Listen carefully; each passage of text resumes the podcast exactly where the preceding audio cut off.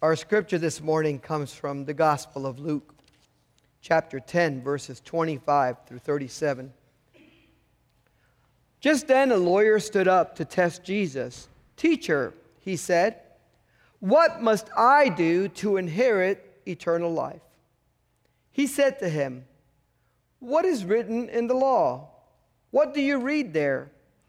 He answered, You shall love the Lord your God with all your heart and with all your soul, and with all your strength, and with all your mind, and your neighbor as yourself. And he said to him, You have given the right answer. Do this, and you will live. But wanting to justify himself, he asked Jesus, And who is my neighbor? Jesus replied, A man was going down from Jerusalem to Jericho and fell into the hands of robbers who stripped him, beat him, and went away, leaving him half dead. Now, by chance, a priest was going down that road, and when he saw him, he passed by on the other side. So, likewise, a Levite, when he came to the place and saw him, passed by on the other side. But a Samaritan, while traveling, came near him and when he saw him, he was moved with pity. He went to him and bandaged his wounds, having poured oil and wine on them. Then he put him on his own animal, brought him to an inn, and took care of him. The next day he took out two denarii, gave them to the innkeeper, and said, Take care of him, and when I come back, I will repay you whatever more you spend. Which of these three do you think was a neighbor to the man who fell into the hands of robbers? He said, The one who showed him mercy. Jesus said, Go and do likewise.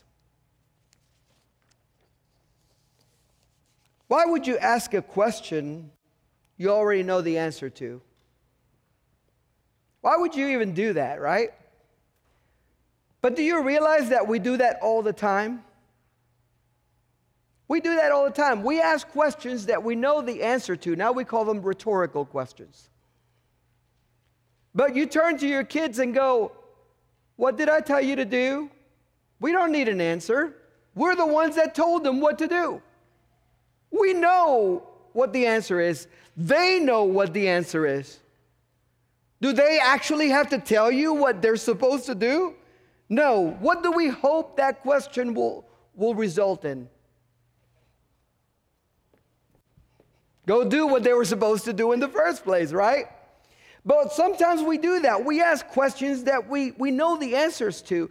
At other times, we ask those questions in order to see if the person we're asking actually knows the answer. A good example of that is when you ask your kids to do something and they're watching TV and you say, What did I tell you? Because you know they weren't listening and they actually don't know the answer. And so there are several reasons why we would do that. In the scripture that we have this morning, we get the story of this lawyer that comes to Jesus, and the scripture tells us that he came to test him. He came to see if Jesus knew the answer to this question. But the interesting thing about the question is this is the equivalent of a softball pitch. Because every single Jew that grew up learning about the Old Testament law, every single Jew that had grown up knowing about what to do to be righteous before God, had heard what you were supposed to do in order to live right before God. They knew this. They knew it to the point that they had memorized a lot of the law. They had memorized it and they could tell it back to you word by word. They could tell you where it was, what book it was in. That's Deuteronomy 6, by the way, that he quotes. But you see, they knew this in, in their minds and they understood the words. And so the lawyer said, What must I do to inherit eternal life? And he couldn't help but sound like a lawyer. No offense to the lawyer in the house. We know we got one here. We had one at the nine o'clock. I had to be careful what I said about lawyers. But you see, lawyers have this way of talking that's very lawyery. Have you noticed that? When they talk, it's always in legal terms. And this lawyer sounds exactly like a lawyer. He's using legal terms. What must I do in order to inherit eternal life? The question sounds like a law question because he's almost asking like what do I have to do to fulfill the contract so that God will grant me the benefits of eternal life? It sounds like a transaction, doesn't it? What must I do or give in order to receive eternal life? And he posed the question to Jesus, who no doubt knew his scripture. And it would have been so easy for Jesus just to quote scripture and say, This is what it says. But instead, Jesus did something better. He cross examined the lawyer. He turned to the lawyer, and rather than answering the question, he turned to the lawyer and said, Well, what does the law say? What do you read there? Now, the reason you have to ask it that way is because lawyers all read the law differently. You can have 10 lawyers in a room, and they'll all read the same law and come up to different conclusions because they read it differently. And he says, What do you read there? You, you know the law.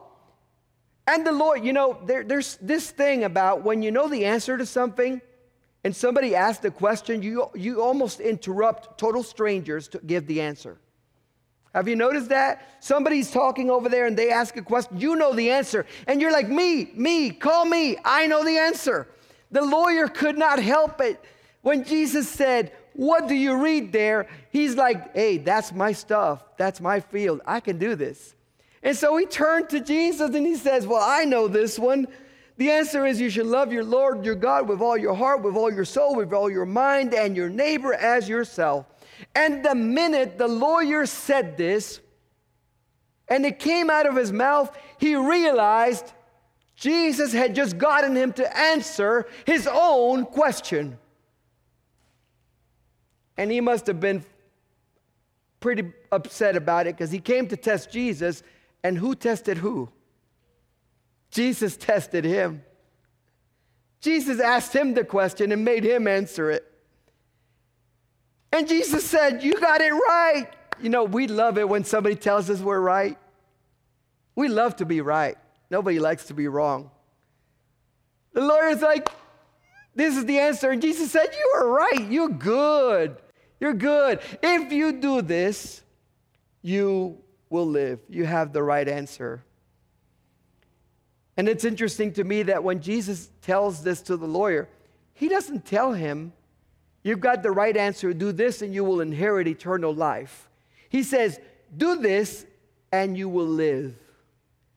There's a cue there into this passage because I think the lawyer was looking for a checklist of things to do, things that he could perform a tasks that he could accomplish so that he could go to heaven, so that he could get eternal life. And Jesus doesn't give him a list of things. Instead, he says, Do what the, the law tells you, and you will live. And he leaves it at that. Well, you know, lawyers don't like to lose. If they like to lose, they wouldn't be lawyers. Because lawyers make their living in what? winning cases, right? Who wants the lawyer that has lost every case they've ever had? Anybody? No.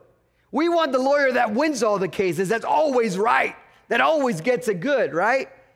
And so this lawyer, not to be outdone, did not want to leave after getting duped into answering his own question and wanting to justify himself, turns to Jesus and says, Well, and, and who, who's my neighbor? Who's my neighbor?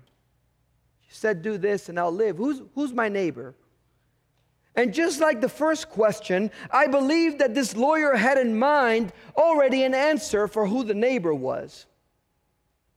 Just like the first question, I think he had an idea of who the neighbor is before he even asked this question of Jesus. And Jesus, instead of giving him the answer, which would have been easy, right? Your neighbor, everyone, boom, done, finished. No, Jesus says, Let me tell you a story. Let me tell you a story. And he goes into the well known parable of the Good Samaritan that everybody here has heard a million times. Everybody heard that story? Good Samaritan. Anybody not heard the Good Samaritan story? No, everybody's heard it, right? We've all heard it before. Three guys going down the road after one man gets beaten and robbed and left for half dead. First one, a priest, looks at him, goes the other way. Second one, a Levite, looks at him, goes the other way. Third one, a Samaritan. And Luke is careful to point that out. He's a foreigner. He's not one of us. He's not one of the Jews. A Samaritan sees the same man that the others had seen. I want you to see that it's not a different setting, it's not different situations. It's the same situation, the same man every other man that walked by had seen. Sees that man and decides to do things differently than the first two. Because they all saw him, right? Scripture says they walked on the other side. You don't walk to the other side unless you saw somebody on the other side that you want to stay, stay away from. So they saw him. All three saw him. But the Samaritan saw him and did something different. He got near him. And when he saw his condition, the scripture tells us he was filled with pity. And this is not the kind of pity where you go, oh, poor you. It's not vain pity of, I am so sorry for you. I'll pray for you that God helps you. It was the kind of pity that moves us into action. Because the scripture says that he saw that he was wounded, and he took out wine and poured it over his wounds, and took out oil and began to bandage his wounds whose oil and whose wine? His oil and his wine. And he began to bandage this man who was beaten and left for half dead. But as if that wasn't enough, he took the man and put him on his animal.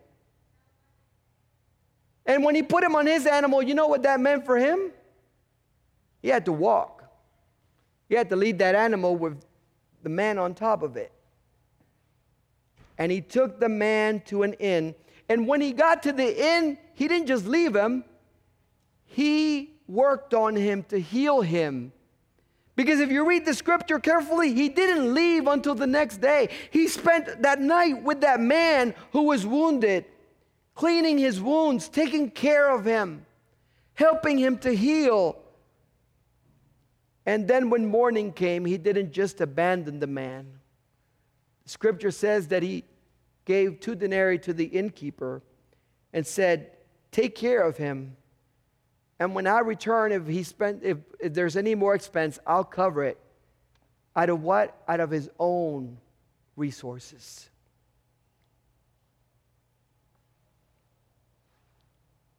Now, when people read this story, there's so many things to see in it and learn from it, aren't there? Theologians read it theologically and say, you know, the Samaritan story is really the story of Jesus. Because Jesus, unlike others, does not pass us by. He stops and he comes to our aid when we are beaten and broken. And he comes to us when we need healing and restoration.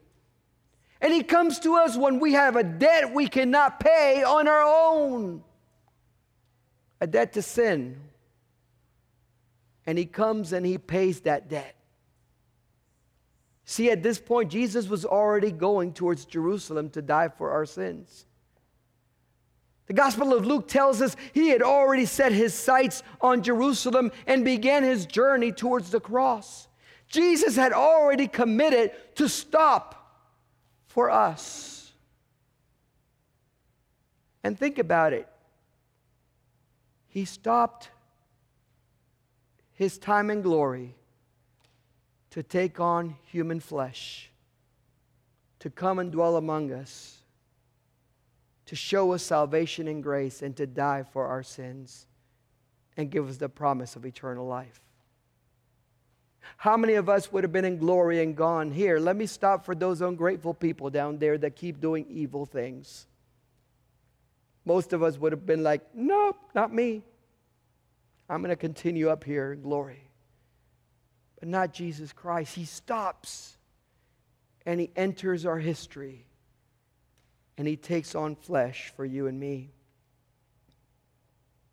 This Christological reading is so appropriate because when you think about it, everything the Samaritan did is what Jesus does. He notices us wherever we are, in whatever situation, in whatever condition, in whatever need we are, Jesus notices us.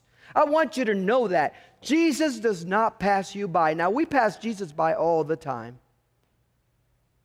We pretend like we don't hear him sometimes. And we pretend like we don't see what he's calling us to.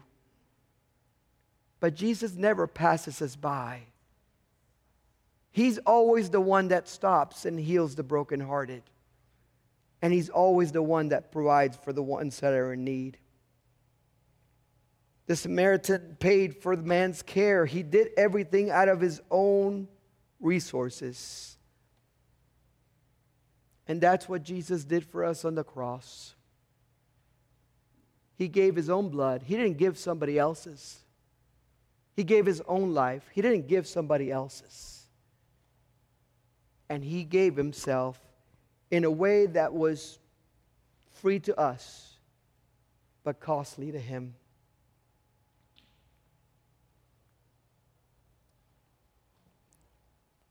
Whenever I think about this parable, it always challenges me. And the reason it challenges me is because we always have people in our lives that we pass by. We all can name people or signal out people that we pass by every day. And we don't stop to see what what's going on with them, why are they hurting, or what do they need. And even if we did, we'd be reluctant to put them in our car. We'd be reluctant to take them to an inn. We'd be reluctant to give too much of ourselves.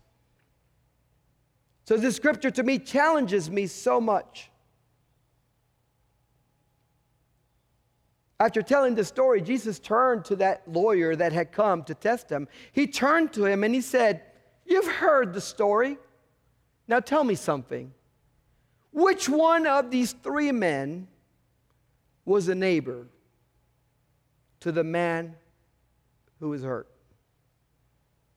Which one was the neighbor to the man who was hurt? And the lawyer must have thought about this. He'd heard the story, he knew the details. He would have loved to say, one of the Jewish guys was the hero of the story because he was Jewish. He would have loved to say the priest did the right thing, he stopped, but he didn't. He would have loved to point out that the Levite did, but he didn't. But the lawyer could not bring himself to say the Samaritan was the man who who, who did it right. If you look at the scripture, he says, the one who showed him mercy, that was the one that was his neighbor. He couldn't even bring himself to say the Samaritan. He couldn't even bring himself to say the foreigner. He couldn't even bring himself to say that guy that we don't like because he's not like us or he's not of our country or our faith. That guy, that's the one that showed him mercy. That final moment of clarity for that lawyer must have been really daunting. He had come expecting Jesus to pat him on the back and say, You're so good at keeping the law, keep it going, you know, do good. And instead, Jesus challenged him to put rules and laws to the side to care for people that are hurting.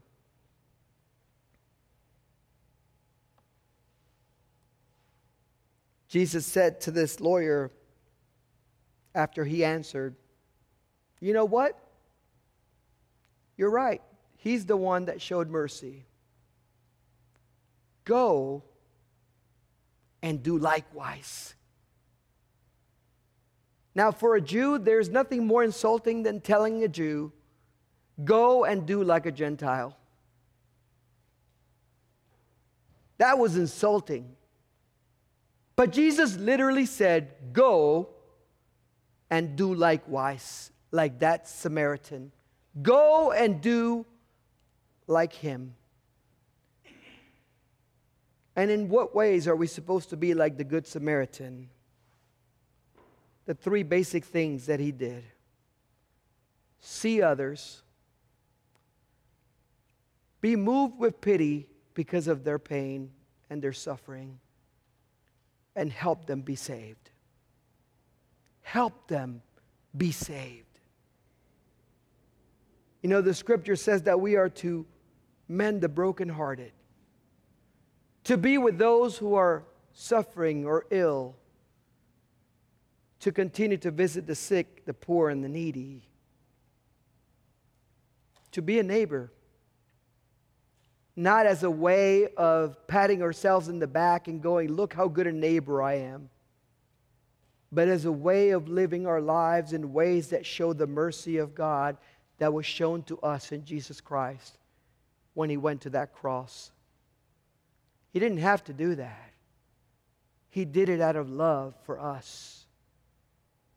Because he saw that we were beaten and we were broken by our sin.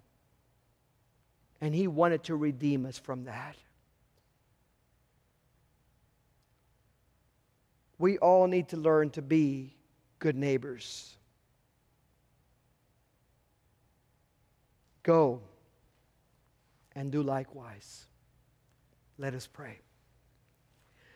Lord, we thank you for this word. We thank you for the challenges that it poses to our lives, to our busy schedules, to our need to accumulate more for ourselves, to our need, O oh Lord, to just keep going and bypass those on the road. We ask you, O Lord, on this day that you will help us to commit to seeing the stranger, the foreigner, the needy, and the poor to see those, O Lord, who are beaten and broken by society or by their own situations in life, and to have mercy and to have pity on them. But not just cheap pity, but pity that moves us to do and to care and to show help and support. We ask you, O Lord, that you'll help us to be those that go out to the brokenhearted and to the needy, and to do it in your name for your glory that they might be saved and have life. We have asked these things in the name of Jesus Christ. Amen. Now, you might be the one that's beaten on the side of the road. And I know that you would want somebody to stop. Or you might be the one that needs to stop because you see somebody beaten on the side of the road wherever you see yourself in this story, I invite you to come to the altar and pray about it. And ask God to help you to find a way to do likewise, even when it's hard, even when it's challenging. The altar is open as we continue worship.